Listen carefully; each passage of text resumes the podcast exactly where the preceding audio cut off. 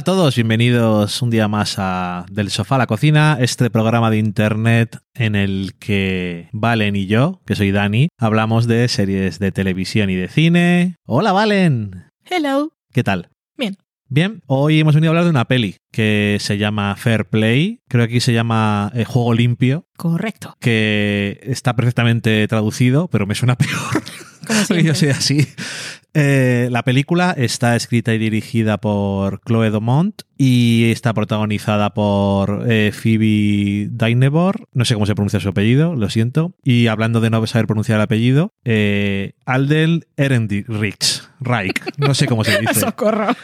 Ehrenreich creo que es. Lo que tú digas. Bueno, whatever. Em, y nada, que em, ¿de qué va esta peli? Pues ocurre en un mundo eh, parecido al de Industry, pero con gente más mayor, en el que hay analistas de bolsa y en una empresa de estas que compran eh, para clientes diferentes tipos de acciones y hacen todo tipo de movidas de este tipo. Como se nota, conozco mucho la industria. Y em, en este caso están eh, Emily y Luke, que trabajan en una de estas empresas. Son analistas, le suelen llamar, de esta, de esta empresa. Y ellos son pareja, pero en secreto no se lo han dicho a la empresa. Y llega un día que dicen, pues nos vamos a casar, pero todavía no se lo decimos a nadie. Y pasan cosas, bueno, se puede decir que en la- es la premisa, ¿no?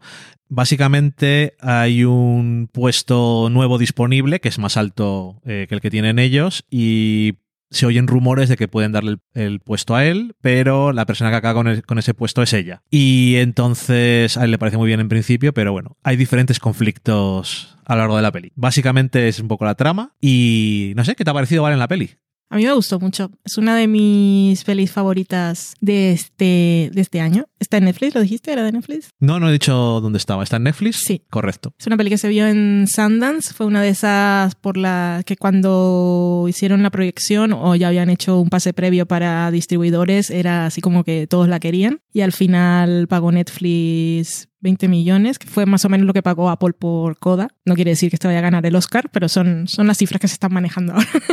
Em, a mí me gustó mucho, es un, es un thriller. em, me ha parecido muy raro porque en algunos sitios lo escriben como thriller erótico y No. ni lo es, ni era la intención de, de la directora tampoco en ningún momento. O sea, no tiene, no juega con ninguna de las convenciones del género, no tiene el tono, es que, o sea, no hay nada en la Pero película ni- que te haga pensar. ¿Es- ¿Es un thriller? Sí. Pero O sea, ella, eh, ella plantea todo este conflicto de pareja eh, y de políticas de género y políticas sexuales también en clave de thriller, pero no un thriller erótico. no.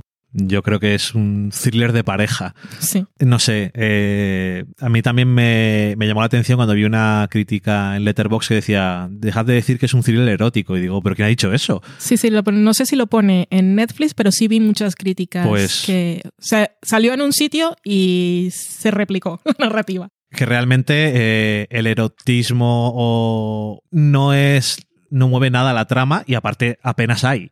Entonces no entiendo cuál es el ímpetu de llamarlo así. Pero bueno, Si hay, si hay escenas de sexo que no tienen, o sea, no son sensuales ni eróticas, pero sí que la directora ha elegido algunas escenas de sexo para definir momentos claves de la relación y hacerla avanzar. Incluso la primera, una, la primera secuencia sí, de la película eh, am, se veían a los personajes en una fiesta, bla, bla, bla. Es Ellos una boda. acaban En la boda, la boda, sí. Y acaban en el baño porque se, se gustan muchísimo y no se pueden aguantar. Y es una escena que eh, es un poco, a decir, shock, no chocante en, como decimos nosotros, sino que es, es shock en el momento lo, lo que pasa, porque no por nada, sino porque no estás acostumbrado a, a Ah, ver, ok. a ver en, en pantalla. Y eh, de alguna manera te define exactamente cuál es la relación entre ellos, pero sobre todo te dice mucho de quién es él, cómo es él, que te parece que es un, un tipo eh, muy del siglo XXI, muy de nuevas masculinidades, muy seguro de sí mismo y que, o sea, es, es una cosa que tendría que ser tan normal, pero que no lo es y que eh, la directora claramente lo puso ahí para decirnos qué tipo de, qué tipo de hombre eh, y qué tipo de relación tiene con su masculinidad. Y te dice que guay, que es una pareja súper moderna y que todo va bien. Correcto. Pero hasta que no va bien. Ok. Porque al final, todo, estuve escuchando una entrevista con Chloe Dumont y ella decía que no, para ella no era tanto una película de empoderamiento femenino como de un análisis de la masculinidad frágil. O sea, del, más que la masculinidad frágil, como decimos, del ego. Ujú. O sea, la fragilidad del ego masculino Sí. en algunos momentos. Porque, tal como ha dicho Dani, en la premisa claramente ya veis cuál es el conflicto, que es primero iba todo bien cuando él iba a ser ascendido y en el momento que es ella eh, empiezan ahí toda una serie de problemas porque él, él primero intenta reaccionar bien y pero a pesar de, de lo muy deconstruido que cree que está y de que sabe cómo tiene que reaccionar y que sabe que tendría que apoyarla y estar orgulloso y, y que no tendría que afectar eso a su propio ego, es incapaz, o sea, no puede. Ujú. Y eso también nos dice un poco de... No es su culpa. O sea, eh, yo... Bu- Bueno, eh, O sea, que no, no es su culpa, digo, eh, porque la, la directora, que es guionista y es su primera película y todo eso, yo creo que... em, porque la película podría verse muy fácilmente como él es el tonto, él es el villano todo el rato y ella también tiene sus, sus problemas. Como intentar... eh, voy a decir cosas que parecen muy concretas, pero que no son spoilers. Pero intentar defender eh, la relación todo el tiempo cuando si piensas en la típica película o la típica narrativa de mujer empoderada, eso habría acabado rápido. Y ella, sin embargo, por sus inseguridades, por lo que sea, por su eh, ingenuidad o, o porque está enamorada, lo que sea, ella intenta, eh, intenta no solo ser el papel de nurturing y de cuidarlo y de protegerlo y de buscarle salidas y todo eso, sino de salvar una relación que claramente no, no va a ninguna parte. Y la directora así como que quiere mostrar que él es un poco producto de su tiempo. O sea, yo, yo aparte de todas las cosas que la ve, ella también quiere hacer una cosa de, de em, análisis, de comentario de políticas de género y de políticas sexuales en la oficina y en la vida diaria. De que estamos, que es difícil escapar del machismo, creo- que lo tenemos muy interiorizado. Yo creo que eh, Y la misoginia. Yo creo que más la, o sea, la, la tesis de, de ella, o sea, la película, sí creo que si tienes que decir que hay una tesis de, de la directora es decir algo sobre él, sí, pero también sobre ella, Sí. en el sentido de que las, los hombres y las mujeres eh, modernas de hoy en día, eh, posmodernos, ya Sí. hemos pasado, hemos dejado atrás las cosas, pero yo creo que su tesis es que no hemos dejado atrás nada y nuestros instintos más básicos, aunque sea nombrar un thriller erótico de verdad, nuestros instintos más básicos están ahí y que solamente hace falta la circunstancia concreta para que la deconstrucción se, re- se de- sí. realice de- literal y se deconstruyan,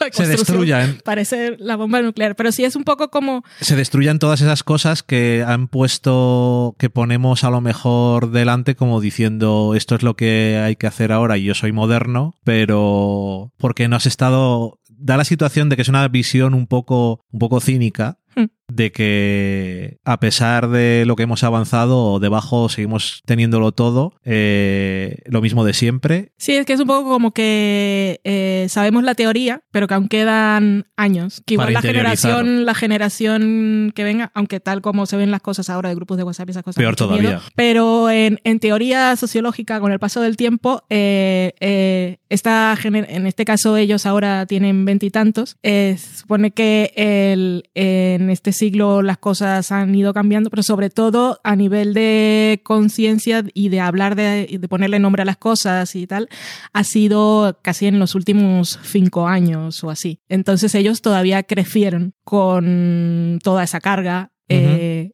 y igual a esa generación, a la nuestra, un poco, pero a ellos, a ellos todavía no. Creen que sí, pero no. Estos son gente de generación Z, ¿no? Sí. De todas formas, eh, tengo que decirte que yo a veces tengo un poco de, me da un poco de palo Z y casi más alfa, que lo veo a veces y digo, sí, casi parecen peor que millennials. Sí, la cosa está complicada. Eh, no es, No pensaría no que sé. no, pero cada vez En que fin. salen cosas, bueno, en fin. igual No. no es en general, ¿sabes? Es una cosa. En cualquier caso, eh, la peli, que no he dicho nada. A mí me gustó la película. Mm, igual no me gustó tanto como a ti, pero me gustó mucho. Y la. Me pareció muy curioso porque me parece una película que está bien, pero me parece más interesante también las reacciones también de la gente y lo que dice, lo que dice de la gente ¿Qué reacciones? Pues, ¿por qué no le gusta a gente? ¿Por qué no le gusta? No lo voy a decir porque Ah. eh, son spoilers, pero señores mm, hacen comentarios muy concretos sobre la película que, no lo entendido. que dejan claro por qué no,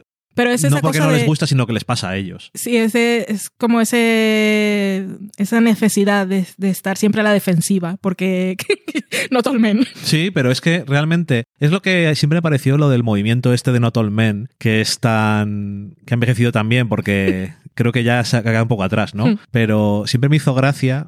Que ya tenemos una edad, ya te vas acordando de unas tonterías. Eh, me hizo gracia siempre porque era como, ¿por qué tienes que decir eso? O sea, es como el refrán ese que decían antes de, dime de qué presumes y de, de Sí. qué careces. Hmm. O sea, tampoco por lo contrario, ¿no? O sea, no, pero no todo el mundo. Tú, relájate, has hecho algo.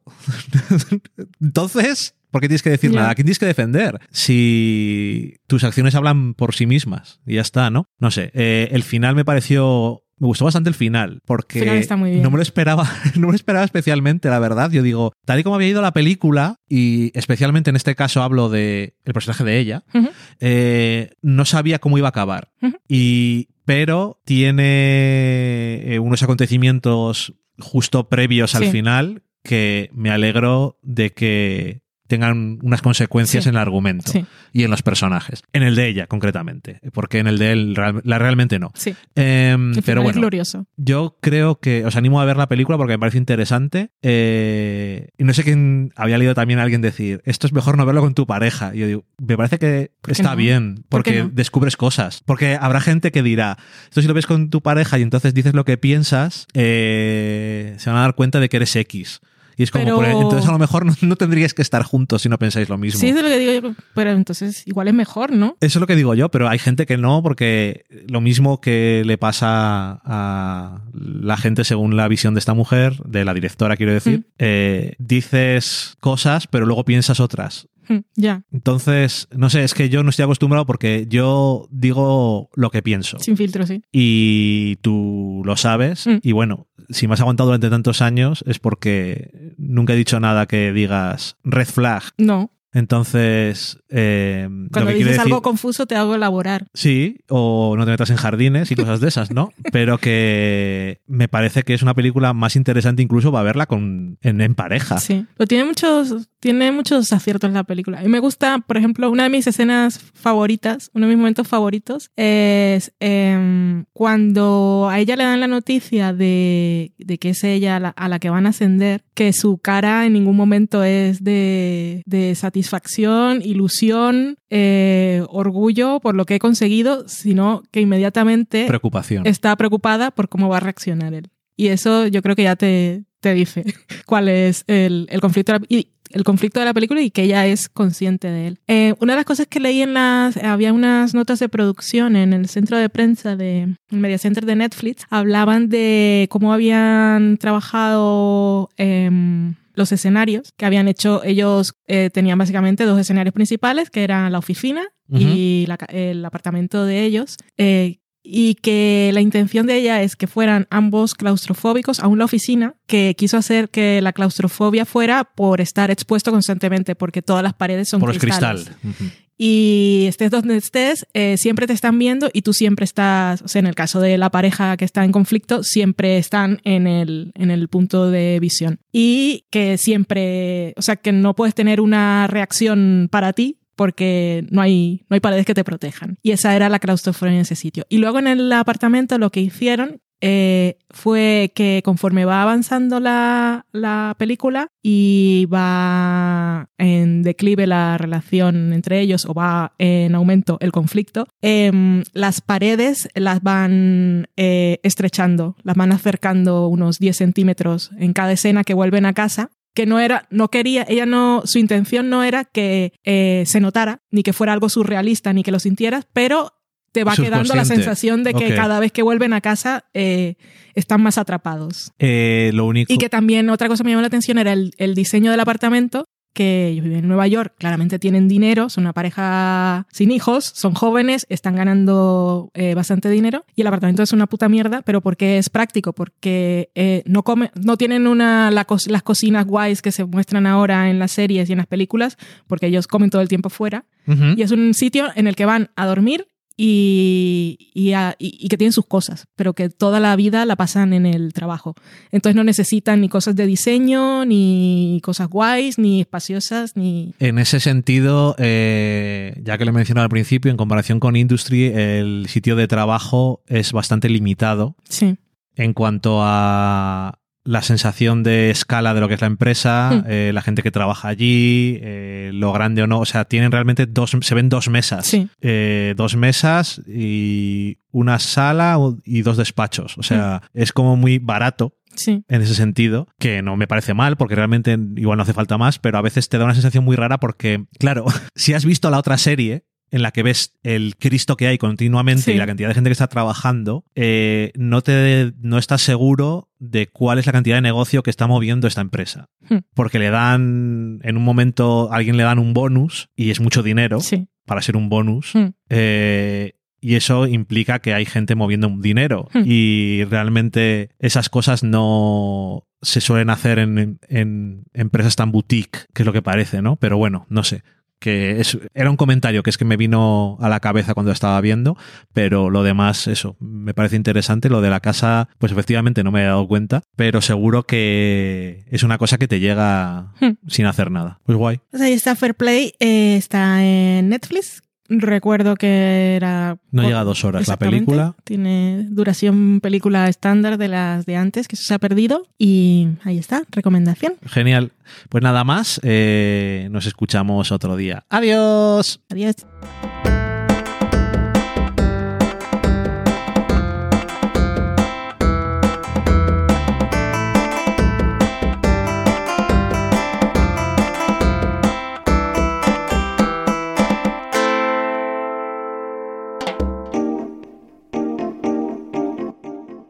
Acabáis de saborear un programa del podcast Del sofá a la cocina. Para prepararlo hemos usado los siguientes ingredientes. Un Dani, una Valen y una licencia Creative Commons, reconocimiento no comercial compartir igual. Cuando tenemos los ingredientes, los picamos muy finos, los dejamos pochando en una sartén y cuando estén caramelizados, los mezclamos con la licencia Creative Commons, que, cuidado, no admite uso comercial de la obra original ni derivadas, que se tienen que distribuir con la misma licencia que la original, siempre citando a los creadores. Después de 10 minutos, condimentamos la mezcla con iTunes, iBooks, Twitter y un poco de Facebook. Si no encontráis las adecuadas en el mercado, buscad el nombre del blog. A continuación, introducimos en el horno y, después de 30 minutos, lo servimos aderezado con música distribuida con licencia Creative Commons a través de Jamendo. Al final del post correspondiente vienen especificadas concretamente. Si tenéis alguna duda con respecto a la receta o a cualquier otra cosa, podéis preguntarnos a través del correo electrónico del sofá a la cocina Buen apetito.